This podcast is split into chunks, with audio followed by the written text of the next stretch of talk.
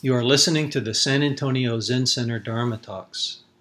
The San Antonio Zen Center is supported solely by donation so that everyone can participate in our offerings and programs regardless of income. If you are able, please consider making a donation to SAZC through the donation button on our site, sanantoniozen.org, or by visiting paypal.me slash sanantoniozen. Thank you for your practice and enjoy the talk.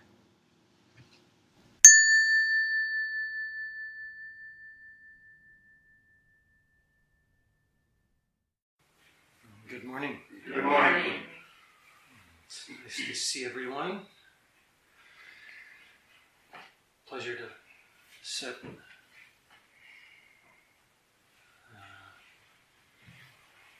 see folks come in and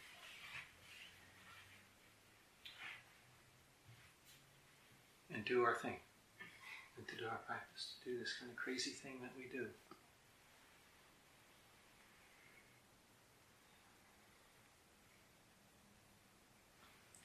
So, uh, wanted to read from uh, case three of the Mumonkan, which is the gateless gate.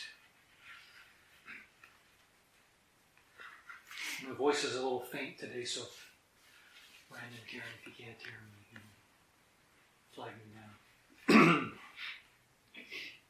this is called Gutei Raises a Finger.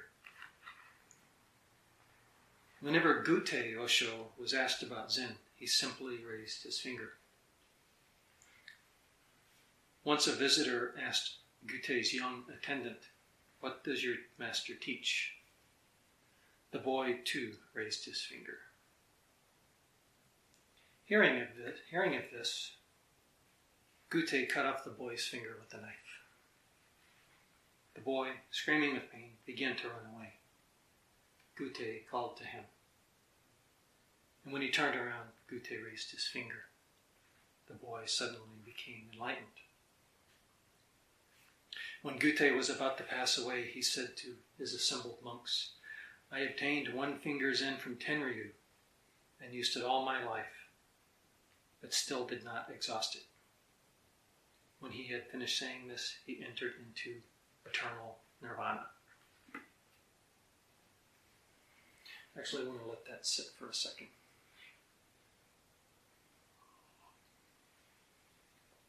Because of one specific action, the rest of the words can get blocked out. So I'll read it again. Whenever Gutei Osho was asked about Zen, he simply raised his finger.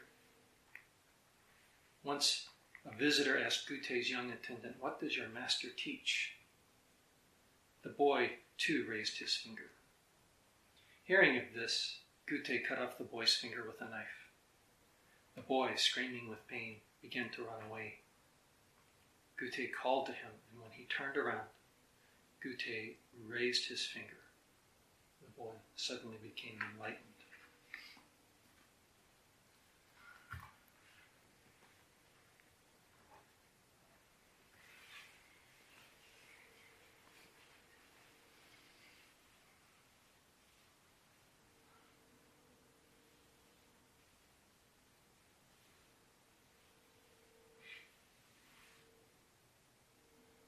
So often, when we hear stories like this, uh, especially you know, someone gets killed or a limb is lost, um, it's very easy to focus on that and kind of lose the rest of what else is being said.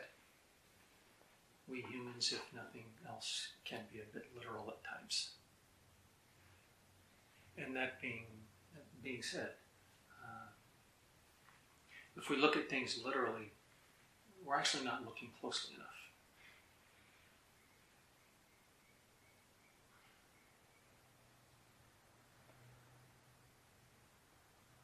So this young boy is really kind of guilty of nothing more than uh, kind of imitating what his teacher does without understanding what the teaching is.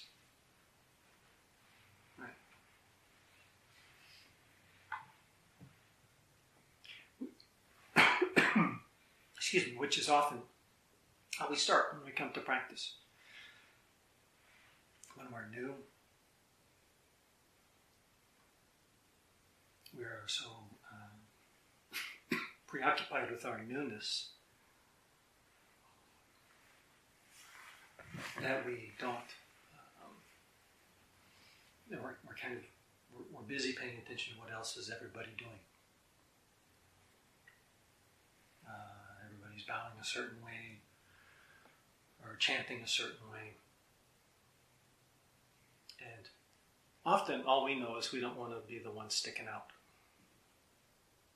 You know, so we just uh, go along.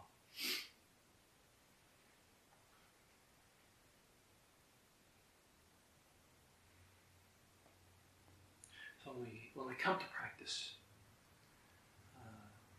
we bring with us all of our karmic accretions, kind of like mineral deposits in a pipe. You know, it'll constrict flow after a period of time, especially if you have a certain type of water in a certain type of pipe. In no time at all, the flow becomes constricted, which is what happens for us whenever we come with a karmic, a bunch of karmic accretions. Our ability to move freely, our ability to respond is constricted because we're locked into habitual ways of being.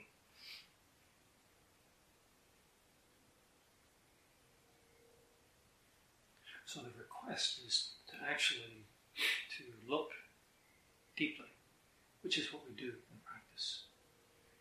Uh, when we're in zazen, when we're sitting, to look deep and see and find out what it is that we have to say. And it's not even what we think we have to say or what we feel we have to say, but actually how our life expresses itself, how our Dharma expresses itself.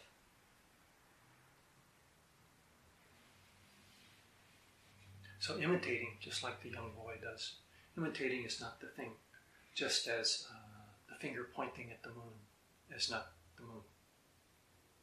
So, we are in, in, the beginning, we often imitate until we find out, uh, oh, it doesn't work if I sit in such and such a way, or uh, maybe blue jeans aren't the most comfortable thing to be sitting zazen in. You know, there's a. I remember hearing a, an interview a, a, number of years ago with Ray Bradbury, the uh, late science fiction writer, and not many folks know this, but when he was young, he co-wrote the screenplay for Moby Dick with John Huston, the, the director. And it was apparently quite a tortured experience for a young Bradbury.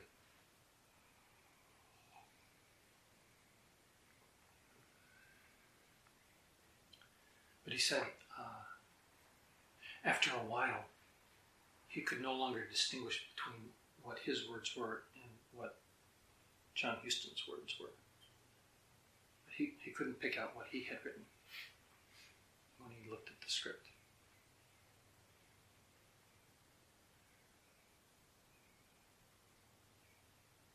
So, in finding our Dharma, finding out what we have to say, finding out the deep inmost request is an appropriate response.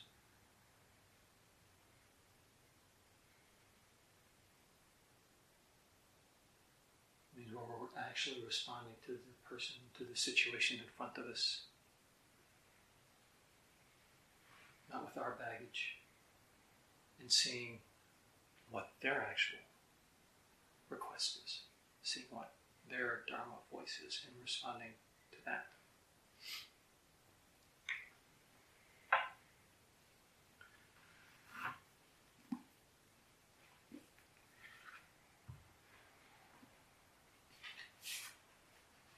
So in the notes of this case, it says, before Gutei had any real experience of Zen, he lived alone at the foot of a mountain.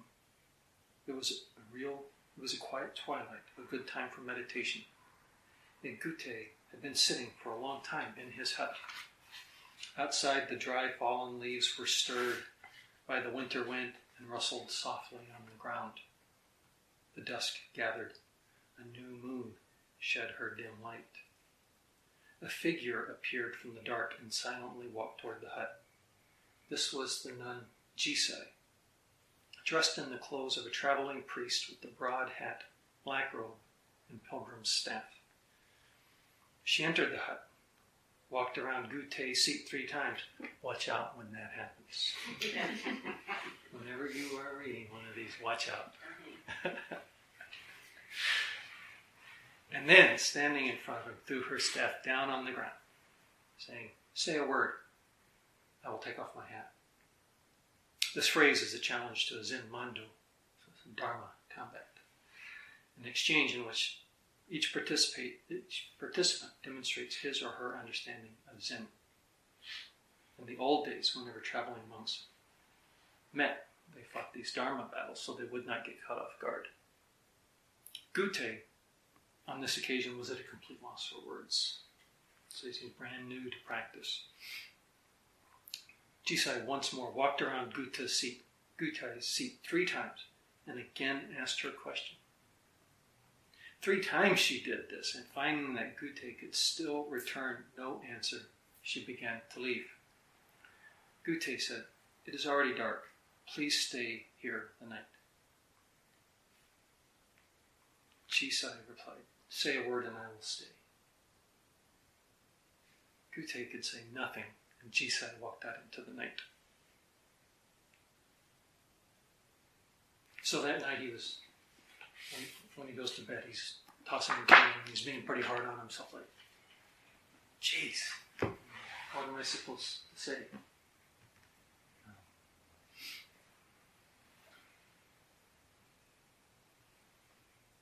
So this section of the story is actually, for me, the kind of the most interesting aspect of this case these notes.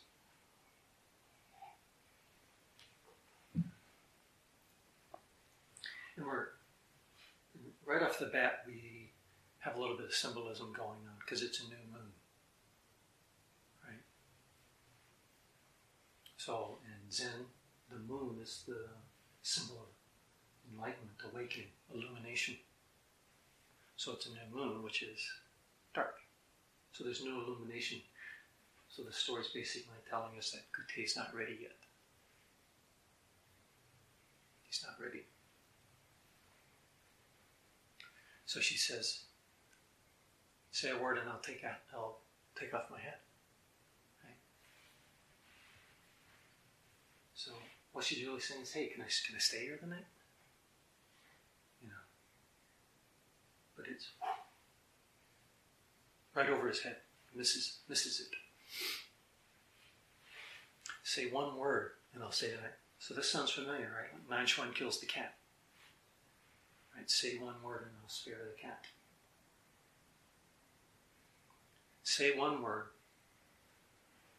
I'll take off my hat. Can I stay here tonight? One word. Yes. Yes.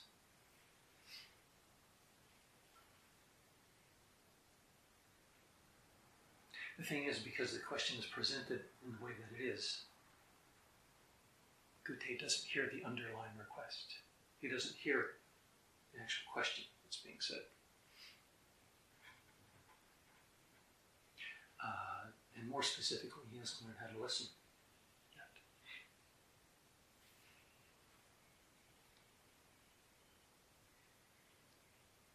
So, in and everything's done three times. They go through this ritual three times. Uh, so this, this is an invitation every time. So finally, she says, Say a word and I'll stay. She simplifies it for him. She simplifies it for him. But he's still caught up in what was said before, that he still can't respond. poor guy's head's probably this probably some young kid, you know. Head's just swimming. Well, what am I supposed to say? What am I supposed to say?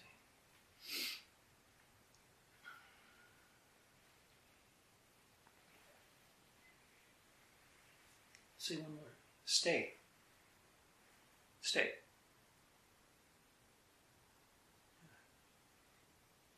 She's asking, what is your voice? What is what is your dharma? Is what this question, this challenge brings up. What do you have to say? Often in the Zen stories, um,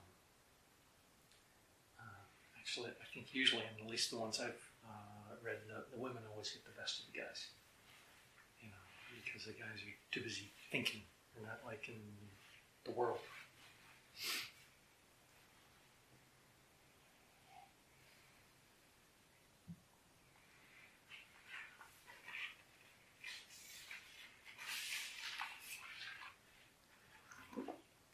So the story continues. So he's tossing and turning. He says that I need to find I need to find somebody who knows what to say. So there's a crucial moment in one's life when determination decides one's destiny. Jisai's identity is not known. Perhaps she was a messenger sent from uh, the Bodhisattva Kannon, Avalokiteshvara, to awaken Gutei to a new determination. However, as Gutei do- dozed, the guardian deity approached him in a dream and said to him, Do not leave this mountain. a living bodhisattva is coming to visit you. He will give you instruction. Well, one tried and it didn't didn't work yet, right? but it was a new moon. It was dark. The, the conditions weren't ripe. Sure enough, within a few days, Tenryu Osho came to visit his hermitage. Gutei told Tenryu the whole story and asked him, What is the essence of the Buddha's teachings? No sooner had Gutei said this than Tenryu raised one finger. Gutei suddenly gained enlightenment. This is how Gutei inherited Tenryu's one finger Zen. So it's a few days later. The new moon has passed. We are, we are in a waxing crescent. So there's more illumination.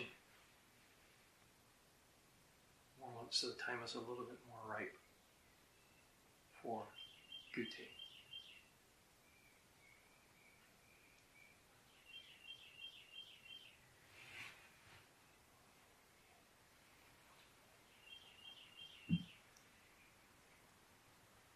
One of the things with these Zen stories is no one responds in the way that you expect. Right? And there's actually another coincidence of what is the essence of the Buddha's teachings, and that is you remember, an appropriate response from one of the other cases. So, Gutei asked Tenryu, what is the essence of the Buddha's teachings? He raises a finger. We have to say something. We have to say something. When, when we hear the request, when we hear it deeply. And, and sometimes saying something is not saying something. Sometimes saying something is to remain silent because that can be the appropriate response. That's raising, that can be raising your finger too.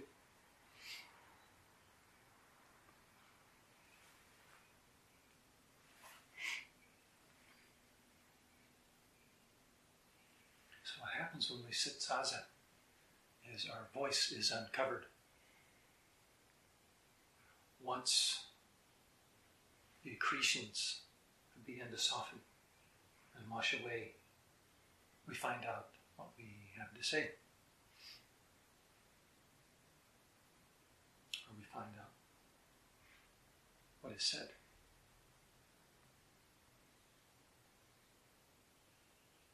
That's why when we're or even the forms, we have so many forms in Zen. The forms can be really helpful because it places us into a beginner's place, a beginner's mind of not knowing.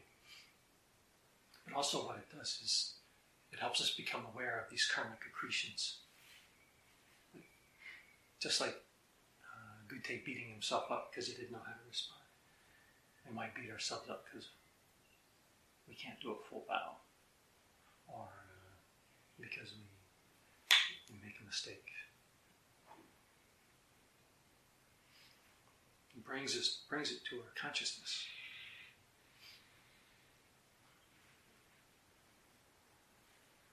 So what, what ends up happening is through our practice of zazen, we find our unborn voice.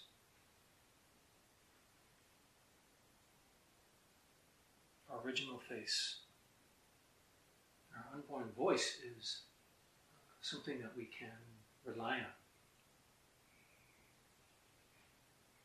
As long as we're willing to let it go at the same time as long as we are not uh, attached to it and create a new identity around it.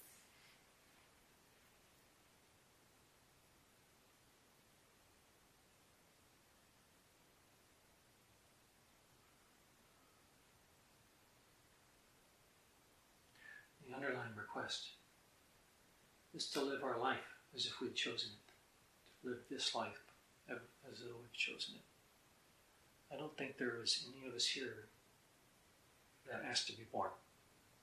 Right? We were, we were just brought into the world.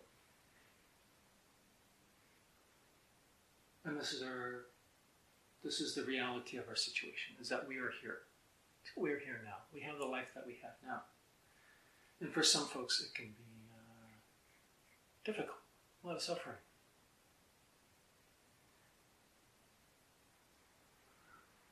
if we get, uh, if we remain caught in a place of, well, I didn't ask to be born, I didn't ask to, to be here during this time. Well, we are. This is where we are. This is where we are. So why not choose this life? Live it as though we wanted it. This is why, uh, as I was saying earlier, it's important to appreciate our pain and suffering just as we appreciate everything else. Because even that won't be around forever.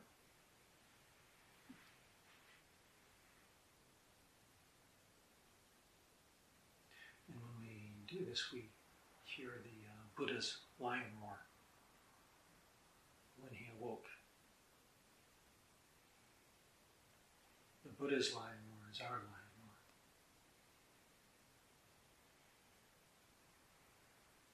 which is never what we think it is.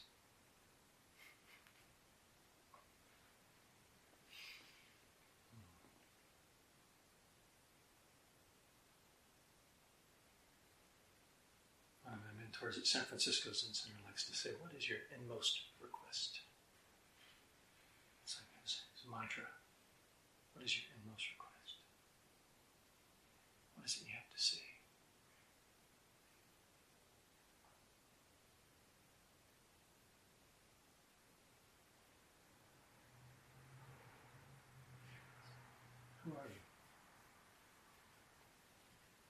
When Suzuki Roshi was dying, when he was first diagnosed, the students were gathered around his bed.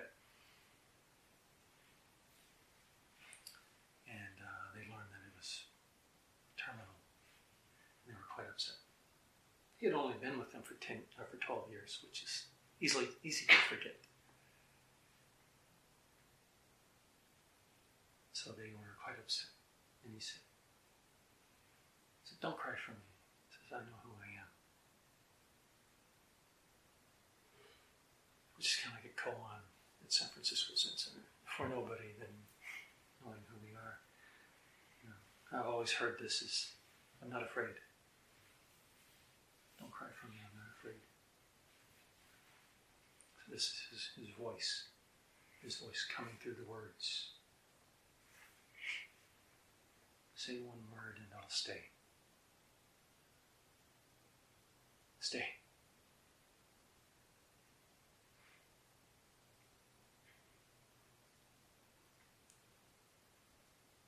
Are there any questions?